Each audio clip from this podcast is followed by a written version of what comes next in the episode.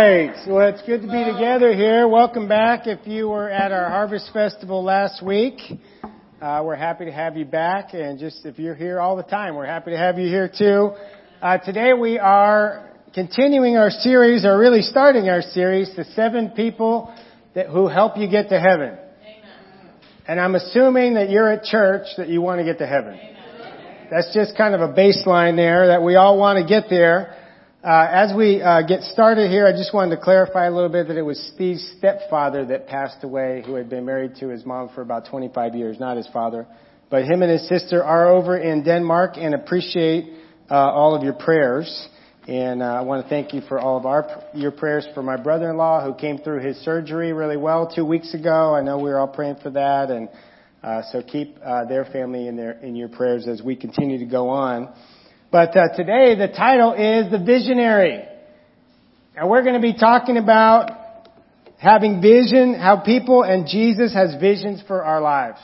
Amen. That He sees us not just for who we are and for our shortcomings and for our sins, but He sees us through eyes of faith of who we can be. Of who we are in God's eyes, of what we're going to become as the years go on of the greater glory that we're going to be transformed into because of Jesus. And I do want to give uh, Sam Laing some credit here for this series that we are basing it off of his book with the same title.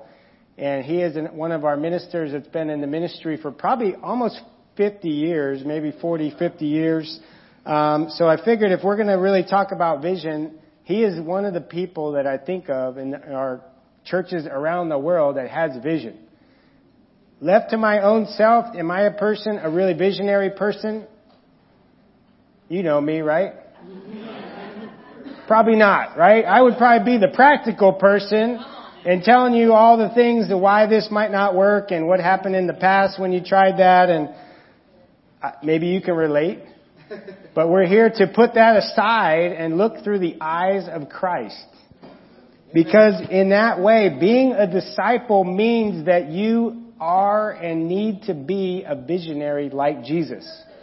Right? If we're going to be like Jesus and he was visionary, then what do we need to be? We need, okay, I'm just, just, just finishing the thought there. I mean, imagine Jesus coming up to Simon the first time he meets him and he says, you're going to be called Peter. You're going to be the rock. You're going to be a pillar in my church and him knowing that Peter was going to begin the church, that Peter was going to be the leader for all the Jews, that Peter was going to ultimately die for his faith. Before they even had a conversation, Jesus had that vision of who Peter was. Now I'm sure that he did not feel like that guy at the time. You know, in the Old Testament there was Moses. He had been tending sheep for 40 years when God appeared to him in the burning bush. And he said, I'm going to use you to lead two million people out of Egypt. The most powerful nation in the world, you are going to totally pummel and you're going to lead them into the promised land. To which Moses said, you got the wrong guy. That's not me. I mean, you might be thinking of somebody else. I can't even talk. I can't do it. I, I'm a, I've been out here for 40 years. I'm in my 70s, man. I can't be doing that. and yet in Acts 7:22 it says Moses was educated and a powerful speaker. That even though he was those things, he wasn't those things in his own mind. And yet in the Bible it says he was a good speaker, but in his own mind he wasn't a very good speaker. That sounds like some of us. I'm not too good at this, I'm not too good at that, and yet in God's eyes, you are good at something. You're good at a number of things. I mean, as Aaron was up here just doing the welcome, he's got the gift, doesn't he? I mean, I know he says he gets all nervous and everything, but the guy can preach. He could be the best preacher in our church right now. See, it doesn't matter if you're in the full-time ministry, if you're not. I mean, whatever it is, Aaron has got the gift. And whether he's paid or not paid, I think he needs to be up here more often preaching the word. Even if he might not want to, he might be the Moses of the crew, but So if you agree with me, you can find him in fellowship today afterwards. You know, we need to get a vision for our lives even before it happens. We have to have the thought come in before we can actually do it. You know, I know Connor, he's up, he was up at the campus retreat with all the students around LA and, and the Southern California and Southwest that area actually with a lot of other seniors in high school, just going to get a vision of what life is like beyond mom and dad. I mean, how much fun you can have and what, what's out there and, and, the, and the young people with convictions. And I mean, it's an amazing thing to get a vision for your life. You know, if you don't have vision, it's hard to give vision. So today it's not only to get vision, but to be able to give vision to others. And why don't we pray and then we're going to watch a video that talks about uh, a mission that took some vision that happened about 50 years ago. We just passed the anniversary of the, the lunar landing. And so we're going to watch a little video about the vision that it took for that to happen. But let's, let's pray before we do that. Uh, Father, I pray that you open up our hearts today. God, that you open up our minds, you open up our spirits. God, help us to grow in our faith, to see life not just from our own two eyes, but see life the way you see it. God, I pray that you get me out of the way and that you use uh, me in these next and your word in these next few minutes to inspire us, to help us to, to be the men and women that you want us to be. God, we love you. We pray in Jesus' name. Amen. Amen.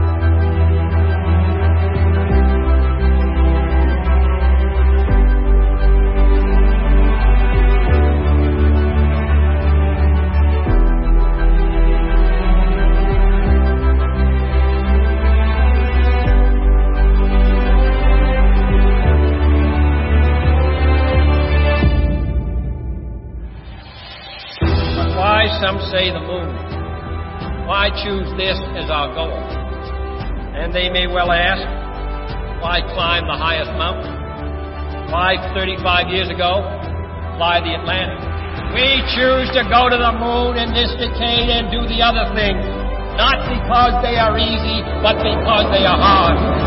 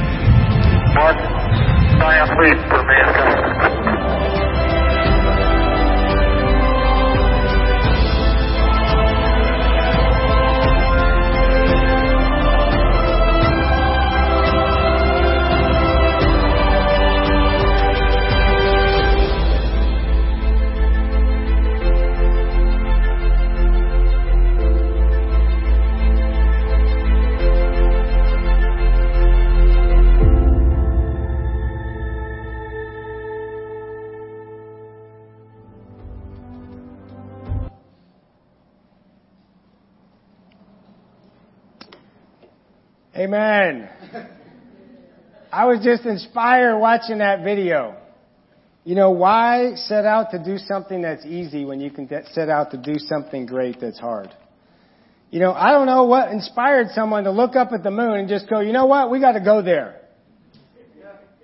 You know, like, probably for thousands of years, people maybe dreamed, hey, we're gonna, maybe, they didn't even know what it was, and finally somebody said, let's go there. I heard that they did it with technology that was less than what you have in your hand.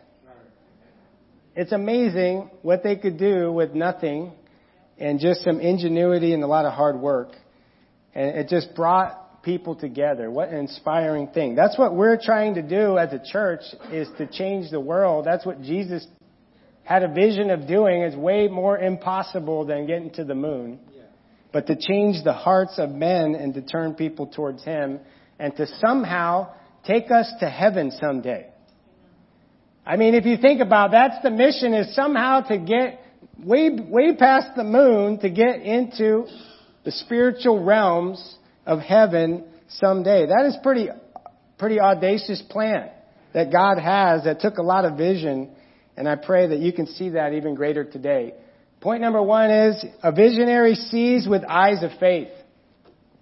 He doesn't see, like I said before, our shortcomings or who we are now. He, a visionary doesn't lose faith when we stumble. A visionary doesn't lose faith even when we fall on our face again and again. They still believe. They still have hope. Turn over to John chapter 9, and I'll start reading in verse 1. It says, As he went along, he saw a man blind from birth. His disciples asked him, Rabbi, who sinned? This man or his parents that he was born blind? Neither this man nor his parents sinned, he said, Jesus. But this happened so that the works of God might be displayed in him. As long as it is day, we must do the works of him who sent me. Night is coming when no one can work. While I am in the world, I am the light of the world. That Jesus saw this man that people passed every single day and the story that you many of you are very familiar with. And yet he saw him with the eyes of faith. That he was going to be somebody that would glorify God. That even though he was stuck for years and years and years, Jesus didn't see a blind man who was worthless, a blind man who was in sin, a blind man whose parents were in sin, a blind man who came from terrible stock. He saw a man that would glorify God. He saw a man that would be bold and stand up to the leaders of the country. He saw a man who would also be a light to the world. That is what this man saw in Jesus on this particular day. You know, you may be asking, how do we have the vision of Jesus if he's not here? I mean, that would be cool if Jesus would just walk down the aisle and just go up to every one of you and say, hey, here's your vision for your life. Here, I wrote it down. I give you an envelope and you get one. That would be pretty awesome.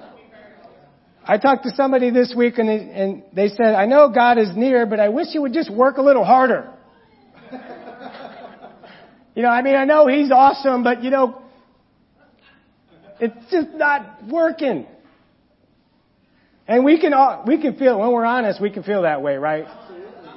God, you're amazing. You created the world. Everything is for you. And yet what is up? I'm blind. I can't see with eyes of faith. You know, I use the, the parallel story here where this guy literally can't see. But how many of us are spiritually in the same place that we don't see what God sees?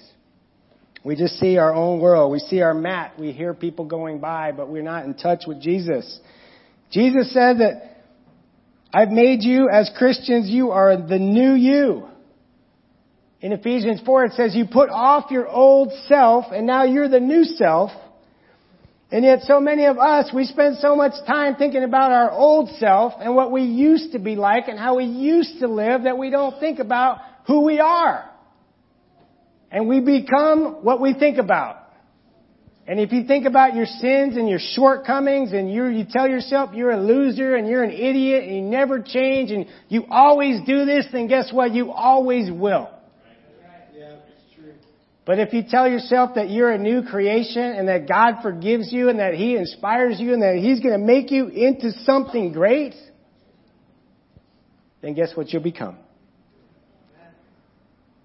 He's given us His church filled with visionary people to build up His body. To help us to see the, you know, the tagline for the series, imperfect people helping imperfect people. You know, now imagine this guy, he's healed, he can see for the first time, he's excited, obviously. But does he have no need for vision the rest of his life? Of course not. Right? We need vision over and over. Somebody look back, well, I became a, I had enough vision to become a Christian. I had enough vision to believe in Jesus and that is great. But you, that's not it. Right? We need vision as we live all the time, day by day. It could be at different times more than others. That's what the church is all about is, and God's Word is all about is to revitalize us.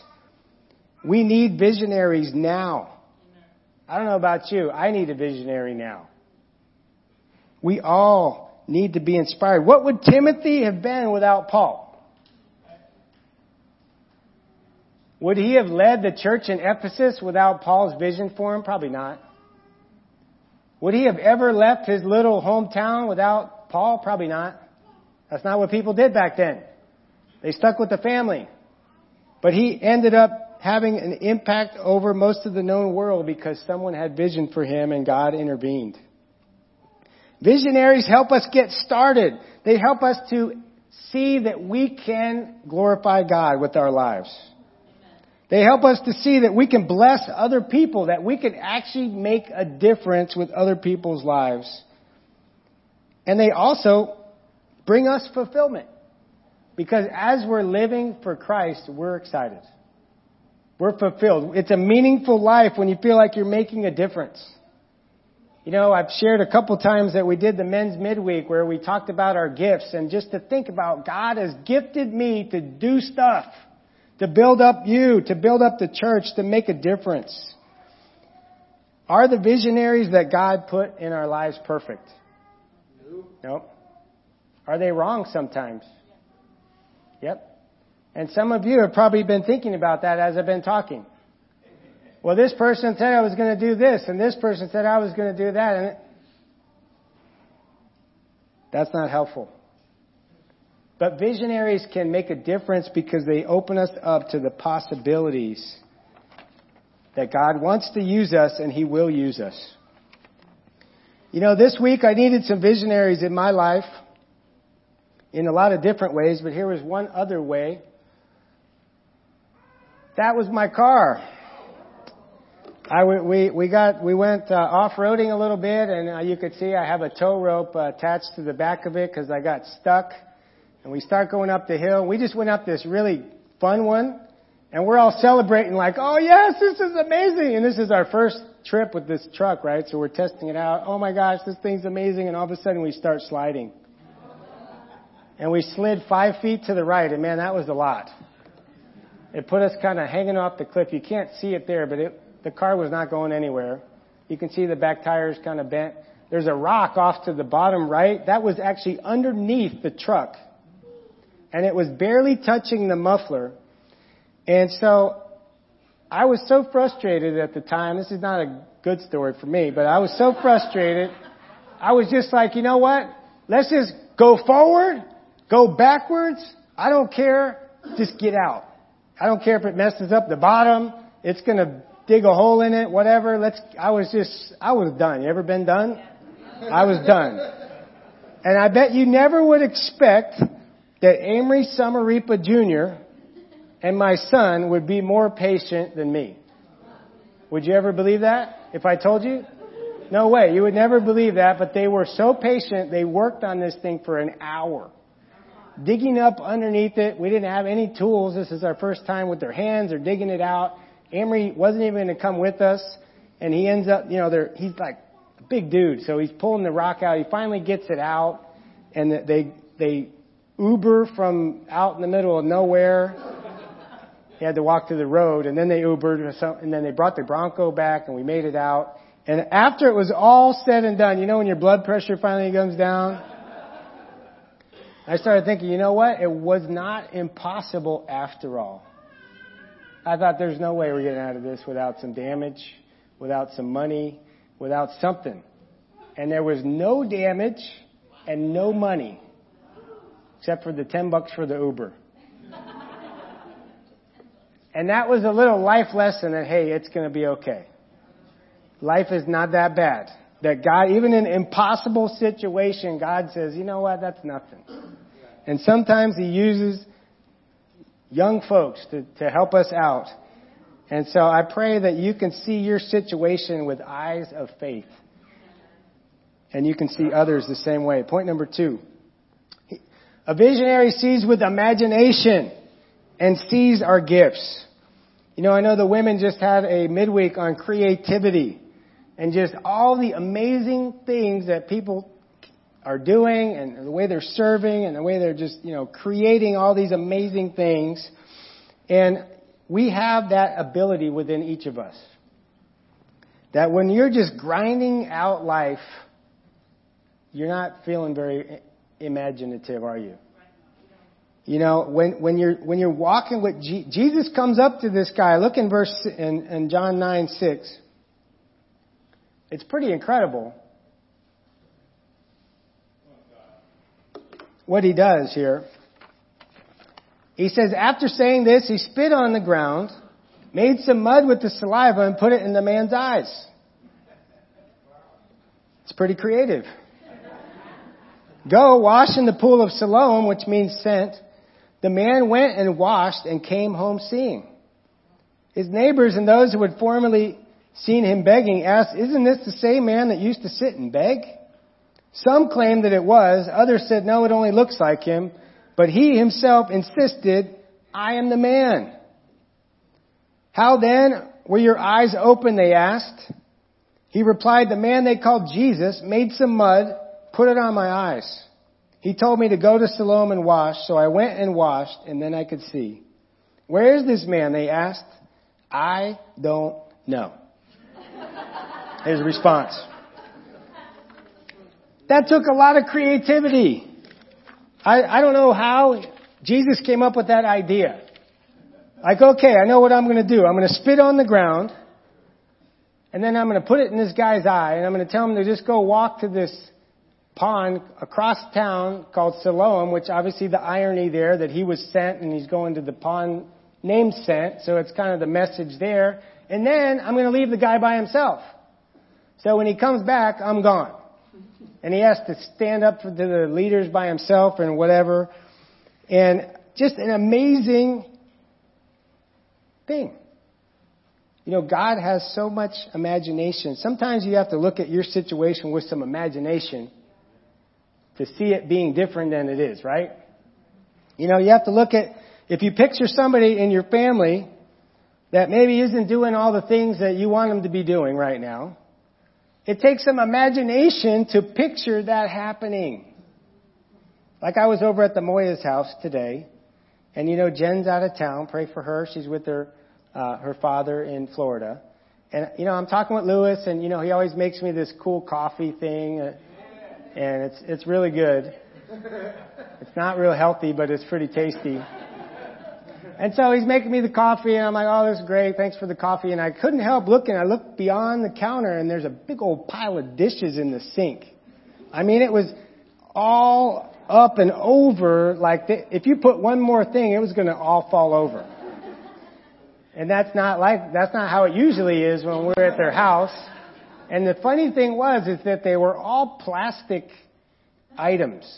And they were all like Tupperware things, and there, there's like 15 of them in there. I'm like, they're eating out of Tupperware when Jen's gone. I'm just thinking to myself, I'm like, I want, I'm wondering, are they going to just throw them all away afterwards? They don't have to do dishes and, you know, and, and so we go and we're hanging out and I see Christopher mulling around in the kitchen and I come back and Christopher did all the dishes. And I'm telling you, it would have taken me some imagination to picture some of your kids and my kids doing dishes like that when their parent wasn't even telling them to do it, it was just done. So if you're a teen and you want to blow your parents away, yeah. do a whole sink full of dishes and you'll, you'll pretty much get whatever you ask for after that. if you need that for motivation. But sometimes we have to see our family members with God's eyes and a little imagination to see them living like Christ. To see them loving the church. To picture them serving other people. Picture them reading their Bibles and praying out loud in the backyard, just walking around praying. You know, picture them challenging you on your sin. Picture them sharing scriptures with the family every day. You know, we gotta use our imagination sometimes to see things that aren't there at the time. You know, some of us in our, in our dating lives, some of you who are not married and want to be married, so you need to use some imagination, right? To picture yourself with the person that God has chosen for your life. The person that you're attracted to, the person that's going to inspire you spiritually, the person that is going to walk you through this life and you're going to end up going to heaven with, and you're going to go to those marriage retreats and wear matching shirts like the Venturas. Some of you guys right now, you're having a hard time. And you're fight, you just fought everything I, you didn't hear the last like minute of what I said. Right? In the kids kingdom, there was a couple people that had the look on their face like, man, can we get past this already? That's exactly what I'm talking about. That God sees you with eyes of faith. You know, I imagine we we started our TBTs up recently, and you know it was fun to go and you see Drew and he's there with his friends, and you know Adam was out there this week and he had like three or four of his friends there, and I just was I was fired up. I was excited, but to see, wow, I wonder how many of these kids on our high schools have anybody who has vision for them spiritually? Who believes that they can be more than whoever their friends tell them they can be? You know, how many opportunities are they going to have? And I know a lot of you are teachers and you feel that way too, that that's your mission and that, but to bring vision to our world, that is what your job is. And that's what my job is. Not just because I'm in the minister, because I follow Jesus. That's what Jesus did everywhere he went. Why do you think people wanted to be around him? Because he saw that how much of a loser they were? No. Because he believed in them. Because he saw them for what they could be. Because he saw their gifts. He knew who they could be with him and who they would become. You know, uh, there's two things that can happen when we think about our gifts. Number one, we can overestimate our gifts. There's some people that just don't quite understand that maybe they're not qualified for certain things. Or, you know, if you wanted to get me, ever played Pictionary before? My family is like outlaws that game. That game is like not allowed. We can play, uh, what's the game with the, the speaking game? Catchphrase, we're all over that but not, but Pictionary, no. I mean, we used to play with the Smiths and it would be like, he would have this amazing like work of art and it would just be like stick figures with a couple lines here and there and, you know, sometimes we gotta be honest and we gotta be humble and God, spiritually, He says, you know, have a sober estimate of yourselves. That not all gifts are equal. Not all gifts are yours or not all gifts are mine. Will you speak like Aaron? I don't know, but most of you probably won't. You know, will you be as good with numbers as Richard Matcham? Probably not. You know, will you be able to swim or surf better than Adam? I know I won't. I mean, I was, we went wakeboarding one day and man, I found out real quick, this is not my thing. Cal was there, he saw it. And Adam just got up the first time. I'm like, that is not my gift. I could tell you that I spent years comparing myself to a guy that some of you know named Bob Harpole. The guy is so disciplined and he has a plan for everything. And if you ever ask him what his plan is, he'll tell you and it'll be kind of like outlined and numbered with ones and A's and all the way down to the practicals. I asked him one time about his D groups and what they were like and he said, yeah, we have all the, these are the, the, the five principles of our D groups and these are the lessons that we did to establish that and this is what we do and this is how we rotate the speakers and this is, and I just left there going, there is no way I'm ever going to do that. I mean, you lost me at five things for my D group. and after like four years of agony, because discipline would be my weakest strength, and that was his strongest thing. And so a lot of us, we spend a lot of our time comparing our weakest to someone else's strongest, and guess how we feel? Not good. And it finally hit me after about four years of feeling like a loser in our staff meetings. This is deep. I'm not Bob Harpole. That was it. Man, that was so freeing that I could be me and I don't have to be him. Some of you guys do the same thing. If you could just be fired up to be you and the gifts that you have and not try to be someone else, it would probably re- revolutionize your life. And others, that, you know, we, sometimes we overestimate. I kind of got off track on the Bob Harpole thing. But sometimes we underestimate ourselves. And I say most of the time we do this. Oh, I'm not too good at that. I mean, no, I, I don't have, I don't have a gift of leadership. No, I'm, I'm not that good at that. I just lead like 40 people at work, but I, I, I don't really have the gift of doing that, you know. I, I'm, I want to be humble, so I don't want to take on any responsibility or leadership because, you know, there's probably someone else who's better. That's what we do, isn't it? And that's probably why we have a lack of family group leaders. Because people that are really gifted at it are thinking, well, maybe there's someone else who's better. Maybe I'm not as good as James, or maybe I'm not as good as Darren. But you know, we start doing that. Don't be James. Don't be Darren. Be you. You love your friends. You want them to go to heaven. That's about all you need to be a family group leader. Just pray for people. Care about them. That's not a, not a big thing. So many times we have faith for other people, but we don't have faith for ourselves. You know, a couple weeks ago we had our midweek all together. If you're visiting, you can just kind of check out for about 30 seconds here.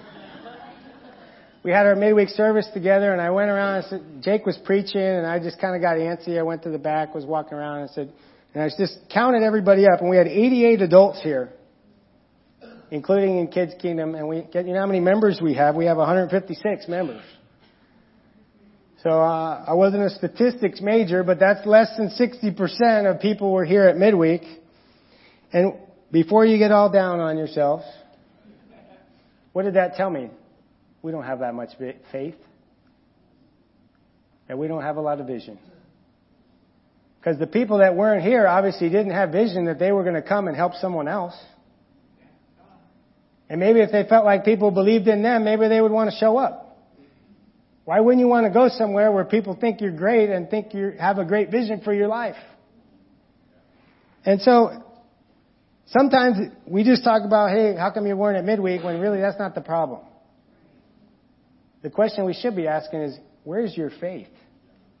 How come you don't see what God sees in your own life? How come you feel worthless that you don't have an impact on the church? Why are you still there? You read your Bible every day just like me. That's the only way to get faith. If you don't have faith, then why don't you start reading your Bible more? That's the only way that we, any of us gets that. You know, God says that we all have gifts. I'm just going to give you these scriptures. You can take a picture of them. But we all have gifts, whether it's prophesying or serving or teaching or encouraging or giving or leadership or, or showing mercy. You know, in Exodus, it talks about get all the people who are skilled workers and designers and all, help them use their gifts to build this physical temple. And in First Peter, it says that you, in everything you do, administer God's grace as if you're serving God. You know, what would our church look like if everyone felt like we were serving God? That we were using our gifts, that we were serving and showing mercy and encouraging and inspiring and helping. And we've done it before. And we've had it done to us, so we know what it is, but sometimes we lack the faith or the imagination or the inspiration to just say, I know you have a lot of good feelings toward people around you, but if they don't hear you say anything, it's probably not going to help them that much. If we came to church every week and you told three people how gifted you are, they are in certain areas, that could change everything for us, for me, for you, and the spirit and the faith of our group. Just a thought. Point number three inspires others. A visionary inspires others. They raise our expectations for ourselves. I mean, you think about it even in sports when someone says, well, I think you could do, I think you could do this. I think you could do the Spartan race. Uh, I never thought about the Spartan race. Now you put it in my mind. Now I got to go try. You know, when we have vision for each other, we inspire each other to do great things for God. It opens up our minds for God to use us. Okay. Let's read John chapter 9 here, verse 35. We'll close out and take communion here. He said, Jesus heard that he had thrown him out. When he found him, he said, Do you believe in the Son of Man. Who is he, sir? The man asked. Tell me so I may believe in him. Jesus said, You have now seen him. In fact, he is the one speaking with you. The man said, Lord, I believe. And he worshiped him. Jesus said, For judgment I have come into the world so that the blind will see and those who see will become blind. Some Pharisees who were with him heard him say this and asked, What? Are we blind too? Shouldn't challenge Jesus like that, man. Jesus said, if you were blind, you would not be guilty of sin. But now that you claim you can see, your guilt remains. So many times these same people walked by this same guy and they thought to themselves, what a sinner. What a sinful family that he's from. I can't even believe he's sitting here. I'm sure that those people probably didn't give him much money, and if they did, they felt like, well, God told me to do it, so I'm going to do it. Their heart wasn't in it. And yet Jesus came by and flipped the tables. That they were found wanting because they didn't have vision. Because they couldn't see Jesus when he was right there. You know, I want to ask, as we close out here, I want you to ask yourself a few things. Ask God if you feel like, hey, I need more vision in my life, and I hope after this that you feel that way. Ask God to give you more faith and more vision in your life. And then wait patiently for the answer. You know, Luke 11 talks about being bold and persistent. And God will answer that prayer. You know, if you're wondering, how can I be sure that somebody's vision for me is accurate? In James 1, it says, pray for wisdom and God will make it clear. You know, you can evaluate over time. If they, if you get a vision and you try it out for a while and it's not you, then guess what? You can change. Try something else.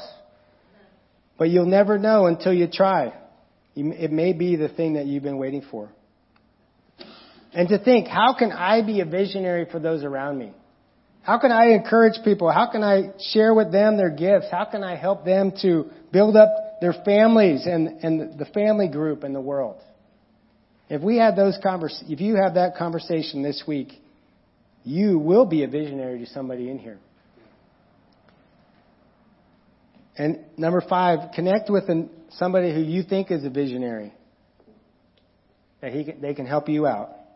And if you don't know any visionaries, then try with your friends. Your spiritual friends, guess what? That's your visionary in case you're wondering. Don't everybody come to one or two people. You have people that know you in your own life that have a vision for you that want to help. And if you come to someone and say, What do you see in me? How can I be used by God? Believe me, they're going to tell you. And as we close out, Jesus, in John chapter 10, You know, we use that chapter for a lot of different things about the Good Shepherd. And there's a lot of, Jesus is the Good Shepherd, and there's a lot of good points there, but that really wasn't what he was saying. It's right after this point about being blind. And he said, the point of Jesus was saying, in verse 7, very truly I tell you, I am the gate for the sheep. I am the gate. Whoever enters through me will be saved. He was basically, John 10 was, come to me. I'm the one you need to come to. I'm the one that's going to save you. I'm the one that's going to help you. I'm the one that's going to lead you through this life. I am the good shepherd. The good shepherd lays down his life for the sheep. Even the blind ones. Even the ones that ignored his miracle right to his face. Said, I'm going to lay down my life so that you can see. Because just because he told the guy he was blind there didn't mean that he could see, couldn't see later. Jesus doesn't just put you in one place forever. You have a chance to change even when he says the words. And then he says, I am the good shepherd. I know my sheep and my sheep know me and I lay down my life for my sheep. I pray that you realize how much God knows you and how much vision he has for each one of your lives, even if it takes imagination on your part, that he wants you to achieve what he, what he has planned for you, and he wants you to be inspiring to others. So I pray as we take communion that you can pray about this and think about Jesus who went to the cross to give us hope and give us a new life. Let's pray. Father, we do thank you for this time. We thank you for how much you believe in us. Thank you for your love for us, God. Thank you that you don't see us for all of our shortcomings, but you see us with eyes of faith. God, help us to renew our minds even now to see that in ourselves and to see that in others because of you. That we won't see sins, but we'll see the blood of Christ. God, I pray that we can see our own lives with faith and imagination and see the gifts you've given us and those around us. God, thank you for dying for us, for laying down your life for your sheep. We love you. We, we pray that as we take the bread that represents your body and the juice that represents your blood, that we can do it in a worthy manner. We pray in Jesus' name. Amen.